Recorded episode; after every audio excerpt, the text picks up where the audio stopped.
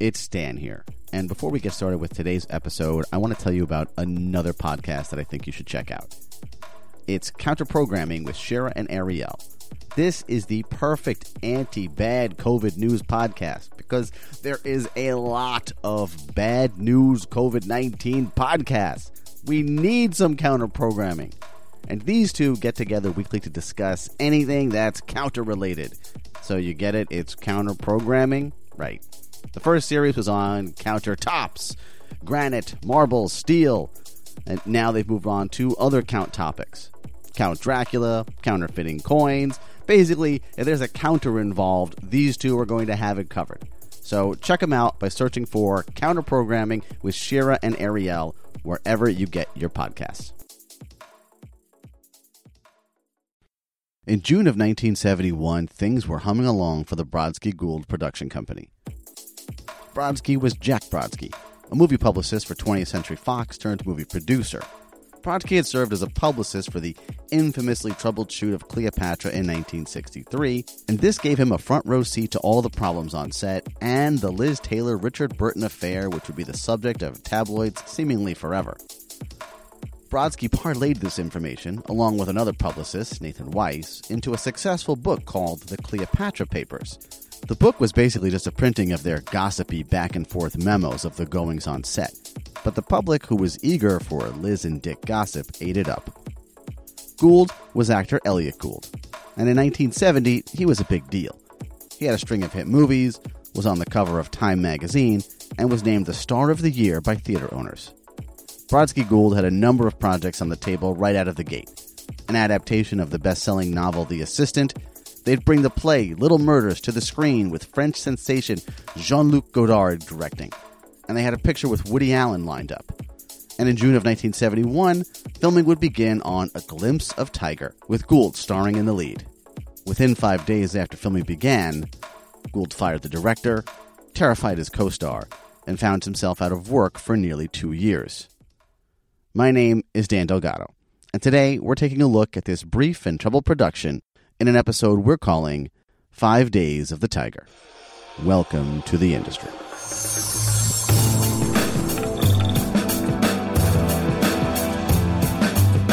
In 1970, the biggest movie star in the world was quite possibly Elliot Gould. Sure, in 2020, he may be best remembered as Ross and Monica's father on Friends, or maybe you would know him from the Ocean's 11 trilogy. But in 1970, the world was his oyster. The then 32-year-old actor broke out a year earlier in Bob and Carol and Ted and Alice, a picture from filmmaker Paul Mazursky about a hip couple who become sexually liberated and their unhip friends who don't really get what's going on. The movie was also Mazursky's coming out as well. The movie was a hit, and today almost seems like a time capsule of what was going on in California in 1969. Well, I guess for some people in California in 1969. At the time, it was edgy, and really, it was the right movie at the right time. It earned 4 Academy Award nominations, including one for Elliot Gould, who played Ted, the unhip husband. Gould's next movie out was 1970's MASH, the third highest-grossing movie of the year. A farcical comedy about the then-ongoing Vietnam War, which very subtly used the Korean War as a stand-in. MASH was, again, the right movie at the right time. Director Robert Altman became an overnight Hollywood player, even though he'd been making movies since the 1950s. And Elliot Gould, he became an A-list star. This is the story of two indispensable military surgeons. They had the army over a barrel, but did they take advantage of it? Yes. MASH, a motion picture that raises some important moral questions. And then it drops them. What are you two hoodlums doing in this hospital? Oh, what's the matter with her today? Look, Mother, I want to go to work in 1 hour. We are the pros from Dover. Somebody get that dirty old man out of this operating theater. And then give me at least one nurse who knows how to work in close without getting her tits in my way. I wonder how a degenerated person like that could have reached a position of responsibility in the Army Medical Corps. He was drafted. 5 months after MASH, Gould had his third success in a row with the comedy drama Getting Straight, a minor hit about a graduate student torn between wanting to join the establishment and become a teacher and his sympathy for the anti-establishment students running around college. and it's Getting Straight that got Gould the attention of legendary Swedish director Ingmar Bergman. Bergman, best known for classics like The Seventh Seal and Wild Strawberries, was looking to make his first English-language movie, a drama called The Touch. ABC Pictures, who was producing The Touch, wanted Paul Newman or Robert Redford or even Dustin Hoffman to star. But Bergman wasn't interested in those guys. No, he wanted Elliot Gould. Now, to be fair, when discussing Gould at this time, I should point out that he did have two flops in 1970 after Getting Straight. Two comedies, Move and I Love My Wife, both came and went and are basically forgotten these days. But by this time, Gould had already teamed up with producer Jack Brodsky and started his own production company. The first film released by Brodsky-Gould was 1971's Little Murders. Directed by Alan Arkin, after Jean-Luc Godard left the project, and starring Gould, Little Murders is an odd movie on its best day. It's about a couple dealing with the increasing violence and weirdness going on in New York City. Shootings, stabbings, obscene phone calls, garbage strikes, and a bunch of other weird, fun things happen, seemingly almost at random throughout the movie. Did I mention it's a comedy? It's a black comedy, but still. Little Murders, a terrifying comedy starring Elliot Gould, Marsha Rod, Donald Sutherland, Lou Jacoby, and Alan Arkin. Witness Little Murders. It's better than being a victim. Rated R.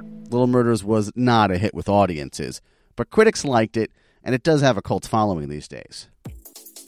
And this brings us to A Glimpse of Tiger, a drama about a 19-year-old runaway. That's Tiger. And she falls for a bohemian con artist named Luther. They steal things and act irresponsibly, and eventually, things turn tragic. Kim Darby, from the recent hit of True Grit, was cast as Tiger, and Gould, fresh off his trip to Europe and working with Bergman, would play Luther. Actors David Burney and Oliver Clark were also in the cast. David Carradine would do the score. Yes, that David Carradine. And Herman Rauscher, who wrote Summer of 42, would do the script. And I read the script, and this is not to say it was good. I just remember thinking it was really good. I'm not sure I would think the same thing today. This is Christopher Tabori. He's an actor and a director, and when it comes to A Glimpse of Tiger, he let me know he really didn't have anything to do with it. You know, I really have piss all to do with Glimpse of Tiger. Okay, so why is he here? Well, there's a very good reason for that. I was Kim Darby's boyfriend at the time, and we were both in New York, is my memory.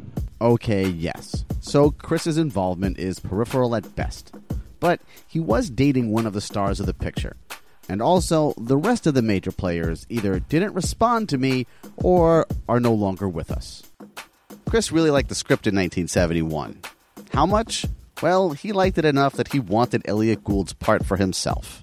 I remember being extremely impressed with the script, but look, I was a young, self-involved, and selfish young actor, and I immediately salivated because I wanted to play the part. Anthony Harvey was brought in to direct. Harvey, who passed away in 2017, is probably best known for directing The Lion in Winter and being Stanley Kubrick's editor for Dr. Strangelove and Lolita. I can see that Anthony Harvey would have been a candidate for this film, and I'll, say why. He was a extremely successful commercial director whose bent, was in character-driven material.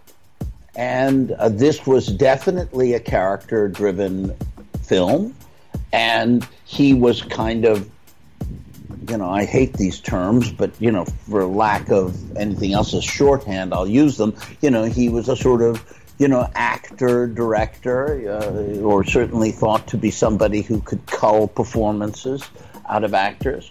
So I think it made a certain sense. Gould decided that the key to his character in Glimpse of Tiger was to always be in character. And this might have been the problem. The first day of shooting took place on a New York City subway, and the only thing accomplished on day one was the firing of the director. Anthony Harvey and Elliot Gould got into a big fight right from the get-go, and Harvey stormed off the set. Harvey was known for being quite meticulous and very precise. Maybe that's something that threw Gould off. Harvey was also a very proper Englishman, and Gould, well, Gould was not. The argument was over how the scene was being shot, and since Gould was the producer and the star, he wasn't going anywhere. But without Harvey, neither would the movie. Calls were made to Alan Arkin and Getting Straight director Richard Rush to take over, but both declined. In the interim, assistant director Bert Harris would be directing. Day two brought a Warner Brothers executive to the set. Paul Heller was sent to see what was going on. The word was Elliot Gould was acting strangely and Kim Darby was supposedly scared of him. According to Heller, he would just stand there and glare at her, and she in turn would retreat to her trailer. But Gould's behavior went beyond creepy glares. The day he fought with Anthony Harvey, he had decided to wear a football helmet and have cotton balls attached to his face. There's also the time Kim Darby was sitting in front of a glass-top coffee table. Gould ran into the room and smashed his foot through it. Keep in mind, this was not in the script and no cameras were rolling. He was also wearing a bathrobe and sucking on a pacifier. Darby has said that while Gould would have these outbursts, he never actually hurt her. But she was terrified. At that point in Kim's life, she very much was a sort of, you know, willowy, recessive flower who could easily be frightened by people. I mean, that was the... I don't know that it was actually the truth of who she was, but it was certainly what she projected. So I get that she would have projected that his behavior was erratic and thus unsettling and frightening. But I don't think she was really frightened of him. I think that it was just, it wasn't what she expected. You know, what she expected was that, you know, they'd have a wonderful time and make a movie together and, you know, have a kinship. And because of whatever he was going through at that point, you know, that was not possible. The third day, Warner Brothers decided to send armed security guards to the set. The idea was to put Kim Darby at ease and that nothing was going to get out of hand. Although now the presence of armed guards was scaring Elliot Gould. He stopped showing up to the set. Gould would be in his apartment, refusing to go to work. Cast members and crew members alike both tried to coax him out. Phone calls, visits, nothing worked. And Paul Heller ended up receiving a mandate from Warner Brothers. If Gould wasn't going to show up, he was to shut the production down. And the next day, Gould didn't show up. When Heller went to make the phone call to shut the production down, he found out that the crew had cut the phone line. They wanted to keep working. After all, it was the crew that was going to be out of work. It didn't really matter, though. Heller simply went to a phone booth to make the call. And that was it. A Glimpse of Tiger was done. Well, not exactly. So when Elliot Gould dropped out of the picture and there was a kind of scramble to possibly, and it was that scramble took place within a really short period of time. I'm not saying it lasted very long because he was what was, I think, generating the interest in the financing in the picture. But there was a moment where the idea was, how do we resuscitate here and what do we do? You know, I was, at that moment in time, and only for a brief moment, I was sort of, you know, a hot young thing, and there Kim and I were together, and, you know, so there was this momentary discussion, and it may literally only have been in my head, you know, oh, how about if I stepped into this film? Because you know, I went like, my youth works to my advantage in this part. He does have a point here. Elliot Gould is around 32 when A Glimpse of Tiger is being made. Chris was still in his 20s and was probably a better fit for the role of Luther, at least age-wise. I mean, I had a copy of Glimpse of Tiger for 100 years. I mean, I used to carry it around all over the place. I don't know. I had this kind of fantasy about resuscitating that movie and that I, you know, this was going to be a great thing for me to do. I'm not sure I was right, by the way, but, you know, that was my idea at the time. But it never worked out for Chris. He was not able to get the picture made. And considering the effort that Chris put into getting this made, one question did pop into my mind. At any point while you were thinking about getting this made, did you ever think to bring this to your father? No. There's something I should point out to you about Chris. His father was directing legend Don Siegel. For those of you unfamiliar with Siegel, he was the man behind Invasion of the Body Snatchers, Dirty Harry, Charlie Varick, Escape from Alcatraz, and a number of others. The man was an absolute legend. I don't remember ever thinking of giving it to my father to get it made. And the next question I would think you'd ask is, why wouldn't you? And, you know, I guess that would open a Pandora's box, you know, revealing whatever the dysfunction was between me and my father. No, it's a perfectly reasonable question. He had a very interesting project about, it was a really weird little kind of arty movie idea that he fell in love with about this kid who, it was kind of, in some ways it was a similar story, that he wanted to do work with me. He wanted to make a movie with me, and I think he felt a little guilty in that he didn't fight to put me into or choose to put me into, and I think, by the way, he made the right choice, the movie he made with John Wayne, The Shootist, to play the kid in it. Oh, the Ron Howard part. Oh, okay. Yeah, the Ron Howard, because Ron Howard was, like, really good in that. And in funny ways, it was really playing into all the things that Ron Howard did terribly well and that I would have had to act terribly well. And so I think, you know, my father probably made the right choice. But I think he still felt complicated about it. But I never even considered, I just didn't feel like a Don Siegel movie to me. Herman Rauscher took his screenplay and turned it into a successful novel. He's in his 90s these days, and when I asked to speak with him about A Glimpse of Tiger, here's how he responded. Thanks for your email.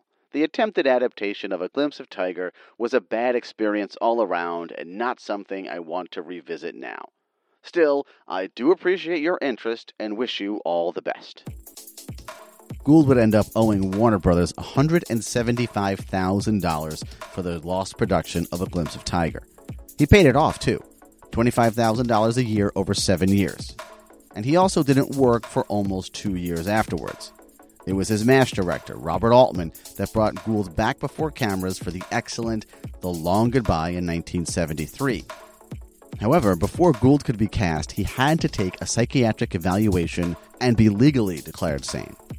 In interviews, Gould refers to his time with A Glimpse of Tiger as the debacle or the humbling. Here he is talking about it on the podcast WTF with Marc Maron. Something that was called at the time A Glimpse of Tiger, and the way I saw it, it was the Little Prince in urban America right now. Yeah. And I was the aviator, and the prince is this girl. And I didn't know that I should have tried to cast my wife, Jenny. And I wanted to cast Kim Darby, and I said to her, it's going to be difficult. I've never done this before, to be playing a part, and this is a different part. The character can be really frightening. It's just like this. And so if you get frightened or you don't understand where I'm coming from, just say, time out. Make a T with your hands. Call me over to the side.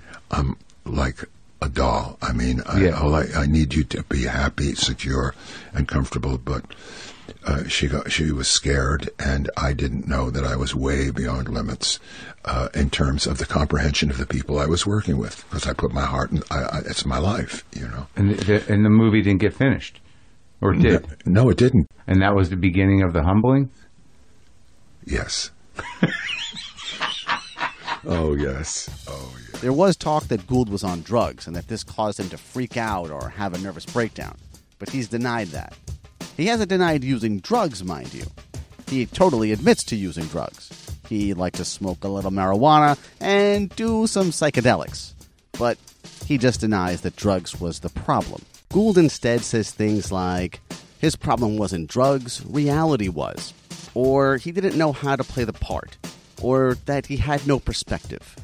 I even had Carradine and Barbara Hershey came to stay with me for a while, and he had two dogs, and I loved Carradine, and I felt guilty. Look at Carradine and the Carradine family. They're great American actors, and look what I'm doing. How do I get in this position to do this? But, I mean, there was nobody really there with me. Jenny was there, but I can't say that she understood, and I certainly didn't understand, but I didn't know that I didn't yet have the right to create. I thought that I could, and so I had to pay for it. I had to find out that there are boundaries, and I'm fine with it. I paid for it. The Brodsky-Gould Production Company was basically done. They never made a movie out of The Assistant, the book I mentioned in the opener. They did make a few dollars off that Woody Allen picture, though. It was 1972's Everything You Wanted to Know About Sex But Was Afraid to Ask.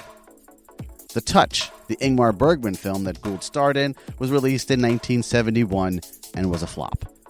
It received mixed reviews and recorded a loss of a little over $1 million. After The Long Goodbye in 1973, Gould's career picked back up for better or worse, and he's been working steadily ever since. Warner Brothers would be fine. Yeah, I know. No shock there. They took the Glimpse of Tiger script and gave it to director Peter Bogdanovich to see if he was interested. He wasn't, but then took some elements of it, flipped the sex of the leads, and turned it into a screwball comedy and called it What's Up, Doc? This is San Francisco, the city chosen by one of the most brilliant and sensitive new generation of filmmakers, Peter Bogdanovich, for his maiden comedy effort, What's Up, Doc? Starring Barbara Streisand and Ryan O'Neal. Where are we? I can't see. Well, there's not much to see, actually. We're inside a Chinese dragon. Any experienced observer of shooting techniques will quickly sense the utterly new... Not only was it a big hit for Warner Brothers in 1972... it was a big hit for star Barbra Streisand, who, in case you don't know, happens to be Elliot Gould's ex-wife. Thank you for listening to this episode of The Industry. This episode was written, edited, and hosted by me, Dan Delgado. Special thanks to my guest, Christopher Tabori. And thank you to WTF with Marc Maron for permission to use a clip from their show. If you enjoyed this episode, there's more in the feed, so go crazy. You can find all the episodes at our website, industrypodcast.org. They say rating and reviewing is good for podcasts, so why not do your old pal Dan a solid and rate and review this show? That's right, you can do this good deed on Apple Podcasts, and I really suggest you do it on Podchaser as well. Podchaser is a sort of IMDb/social network of podcasts. Check it out. And did I mention that we're an indie pick on CastBox? That's right. So if you need a podcast app to use, CastBox is clearly the one I would recommend. You can follow the show on Twitter at TheIndustry13, Instagram at Industry_podcast, and Facebook at TheIndustryPod. You can also email me and tell me how stupid it was to use different names for all these social media handles at radiodanshow@gmail.com. We'll be back again soon with another lesser-known story of the things that went on in the industry. Stay safe, everyone.